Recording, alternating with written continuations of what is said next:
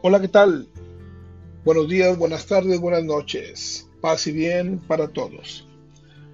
Voy a dar continuidad al tema anterior del matrimonio y solamente para redundar un poquito y dar a detalle. El matrimonio por la iglesia como sacramento. ¿Por qué casarse por la iglesia católica? Tomando el artículo de CatholicNet, es una página muy amplia, muy vasta al respecto, que no solamente habla de la fe católica, sino que nos enseña a entender por qué estar dentro de la iglesia, que no está peleada con ninguna otra. Para variar, es la fuente de la base cristiana, porque el Señor Jesús la fundó. San Mateo 16, 18. Y bien, vamos al matrimonio.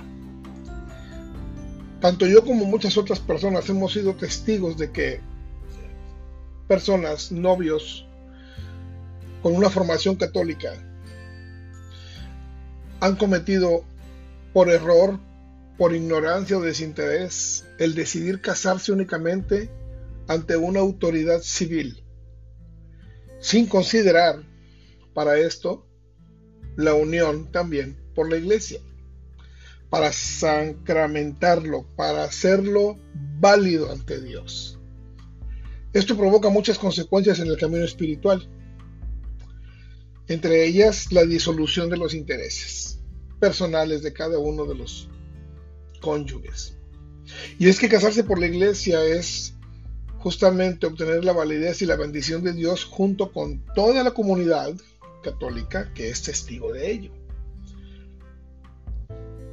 ¿El matrimonio es válido ante los ojos de la iglesia? O sea, esta es una pregunta. El Código de Derecho Canónico, en el numeral 1108, dice, solamente son válidos aquellos matrimonios que se contraen ante el ordinario del lugar o el párroco o un sacerdote o diácono delegado por uno de ellos para que asistan y ante dos testigos de acuerdo con las reglas establecidas en los cánones que siguen. Asimismo, el artículo 1630 del Catecismo, en el numeral 1630, redundando, nos habla de un elemento que es indispensable dentro de esta unión, y es el consentimiento mutuo, mutuo perdón, que debe ser expresado. El sacerdote o el diácono que asista a la celebración del matrimonio recibe el consentimiento de los esposos en nombre de la iglesia y da la bendición de la iglesia, la iglesia de Jesucristo. La presencia de este ministro de la iglesia, ministro es el sacerdote o el diácono, y también de los testigos, expresa visiblemente que el matrimonio es una realidad eclesial, siendo la forma eclesiástica para que un matrimonio sea declarado válido.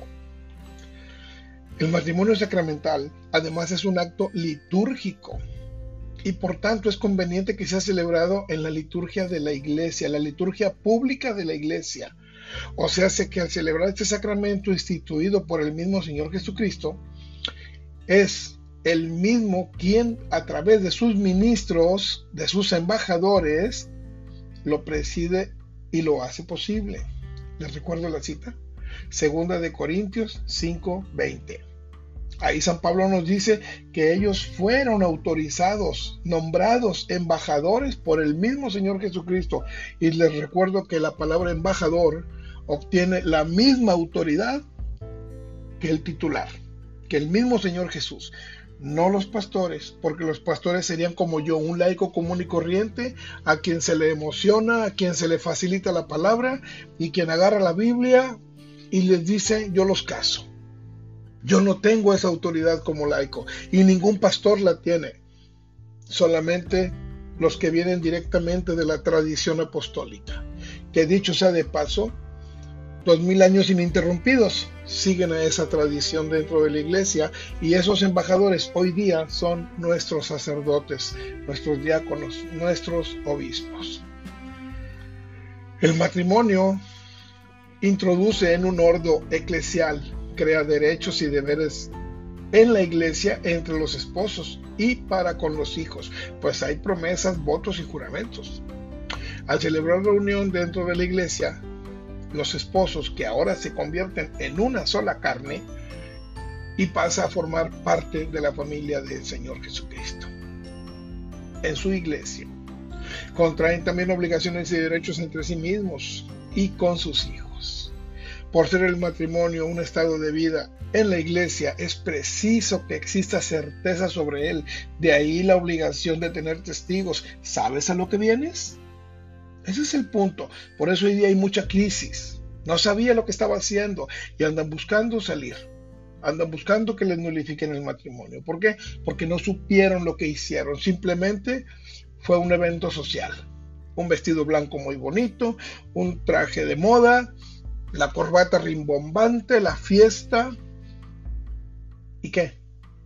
Solamente fue un acto público. Ahora, dentro del carácter público, el consentimiento protege el sí una vez dado y ayuda a permanecer fiel a él. ¿En donde Público dentro de la liturgia de la iglesia. En la misa, en la misa de socha de paso. Por lo que si un par de novios se casa por lo civil y omite hacerlo por la iglesia, su matrimonio no será válido ante Dios. Es válido entre las personas, ante el Estado, pero ante Dios no tiene validez. ¿Por qué? Porque no fue frente a uno de sus ministros, frente a uno de sus embajadores, frente a uno de sus sacerdotes. Deben saber que viven en una unión irregular y por lo tanto, cada vez que tengan unión carnal será fornicación. Y si eso no es santificado, ya tienen un problema muy grave que deberán de santificar mediante la confesión, pero el previo arrepentimiento de saber que no estaban haciendo lo correcto y querer hacer las cosas correctamente. Esa situación irregular no pueden ser admitidos en la participación de la Sagrada Comunión ni en la confesión, pues entre ellos no hay sacramento de unión, y esto lo afirma el canon número 1055, parte 2 del Código de Derecho Canónico. Al decir que por tanto entre bautizados no puede haber contrato matrimonial válido que no sea por ese mismo sacramento. Hay que entender que el matrimonio no es solamente una institución humana ni social, sino que es parte del plan de Dios que concibió al hombre y a la mujer y que las parejas, en el que las parejas se casen por la iglesia, no se trata de un mero capricho sino que este acto eleva a la seriedad y a la grandeza que el mismo Señor Jesús le dio por ser mismo Dios. Les recuerdo que San Pablo nos dice también por ahí en la carta de los Corintios, dice que si alguien no se puede contener, que se case. ¿Y quién está hablando? San Pablo. ¿Y ante quién los iba a enviar a casarse? Pues ante uno de ellos mismos, ante uno de sus mismos embajadores. Les recuerdo que San Pablo ya en este momento que estaba hablando en Corinto, él ya era obispo, porque él mismo menciona y le deja encargos a Timoteo. Le deja encargos a Timoteo. Entonces, con esa autoridad es con que la iglesia te dice que vayas al sacramento del matrimonio para que tu unión sea perfectamente bien vista y agradable a los ojos de Dios y que cada vez, cada noche, cada ocasión, cada momento que tengas intimidad sexual con tu mujer, con tu hombre, estés alabando a Dios justamente como nos lo dice Tobías en el capítulo 8, versículo del 4 al 8. Dios les bendiga, paz y bien.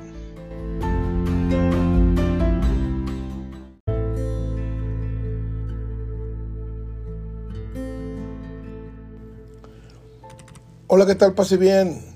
José Carrillo habla y saluda. Hoy día vamos a continuar con el tema del matrimonio último de tres y quiero compartirles a partir del texto del padre Salvador Gómez González de su segmento Agarra la onda que posteó en Facebook el 24 de septiembre del año 2017 y se llama el título Cómo casarte para toda la vida. Esto es desde la experiencia de Padre Salvador Gómez González. En la vida me he encontrado con muchos jóvenes que me dicen, a mí, sí, a mí que soy sacerdote, padrecito, ¿por qué no te casas? Yo no soy muy amigo de las estadísticas, pero es curioso que todos los jóvenes que me han hecho tal pregunta están como se suele decir por ahí, solo arrejuntaditos. En cambio, también me toca hablar con muchos matrimonios que están bien casados por todas las leyes y de ellos solo he escuchado el comentario, Padrecito, qué bueno que no se casó, porque eso de estar siempre con la misma toda la vida es verdad. La historia de todo matrimonio empieza en aquel día que bien casados se dijeron el uno al otro delante del sacerdote, te quiero a ti como esposa, en los momentos difíciles y los de gozo, en la enfermedad y en la salud, hasta que la muerte nos separe. No vas a ser tú tan listo que por problemas con la esposa quieras darle un tiro en la cabeza para que la muerte le separe. Hoy he aprendido, continúa el padre, una lección escuchando una historia de esas que se esconden en los rincones de los hogares. El esposo empezó a orar por su esposa antes de conocerla, solo porque había escuchado de un misionero que era bueno rezar siempre por la futura esposa. Así que una vez que la conoció, siguió rezando por ella, para que fuera una mujer piadosa y dedicada a sus hijos. Su oración fue escuchada por el Señor y le concedió tal regalo. Pero también la esposa de este mismo señor rezaba por su marido. Una vez que se casaron, con una única intención en su mente. Señor, que mi marido ponga en práctica lo que yo enseño a mis hijos, porque ellos querrán ver siempre en su papá que es verdad todo lo que yo digo, porque miran que también él lo vive. Este es un matrimonio con varios hijos y juntos papá y mamá han caminado sacando adelante a cada uno. Pero lo más importante es que los pleitos que en cada hogar siempre hay entre marido y mujer, aquí siempre encontraban una rápida solución. Y todo porque el marido siempre le gustaba vivir aquello que su mujer enseñaba a sus hijos. Y lo más importante de todo es que han perseverado unidos. Continúa Padre Salvador Gómez González. Dice, tengo como la corazonada de que aquí está el secreto de toda fidelidad en el matrimonio hoy y siempre. Que el marido rece siempre por su futura mujer y que termine viviendo lo que su mujer enseña a cada uno de sus hijos. Y así te estarás casando para toda la vida. No por casualidad, nos cuenta el dicho francés, si vas a la guerra, procura rezar mucho, pero si te vas a casar, reza toda la vida. ¿Verdad que oración y fidelidad en el matrimonio se llevan de la mano? Así es. Y agarra la onda, termina Padre Salvador Gómez González. Este es un tema maravilloso. Y si ustedes lo acogen en su mente, en su corazón, y lo transmiten a sus hijos, creo que podremos empezar a hacer un muy buen trabajo que mucha falta nos hace, porque hay quienes viven sin Dios y sin ley. Y está claro que quien vive fuera de Dios no tiene éxito en la vida. ¿Y qué hijos vas a dejar si vives alejado de Dios? Es por eso que la figura del triángulo, si la han visto, Dios en la punta del triángulo y los esposos a cada lado, pero entre más abajo estén, más en la base, más alejados de Dios. Necesitan empezar a subir para que ese triángulo empiece a recortarse y estén siempre de la mano de Dios y tengan un matrimonio fructífero, bello, embellecido y bendecido por Dios. Soy José Carrillo, Dios les bendiga, paz y bien.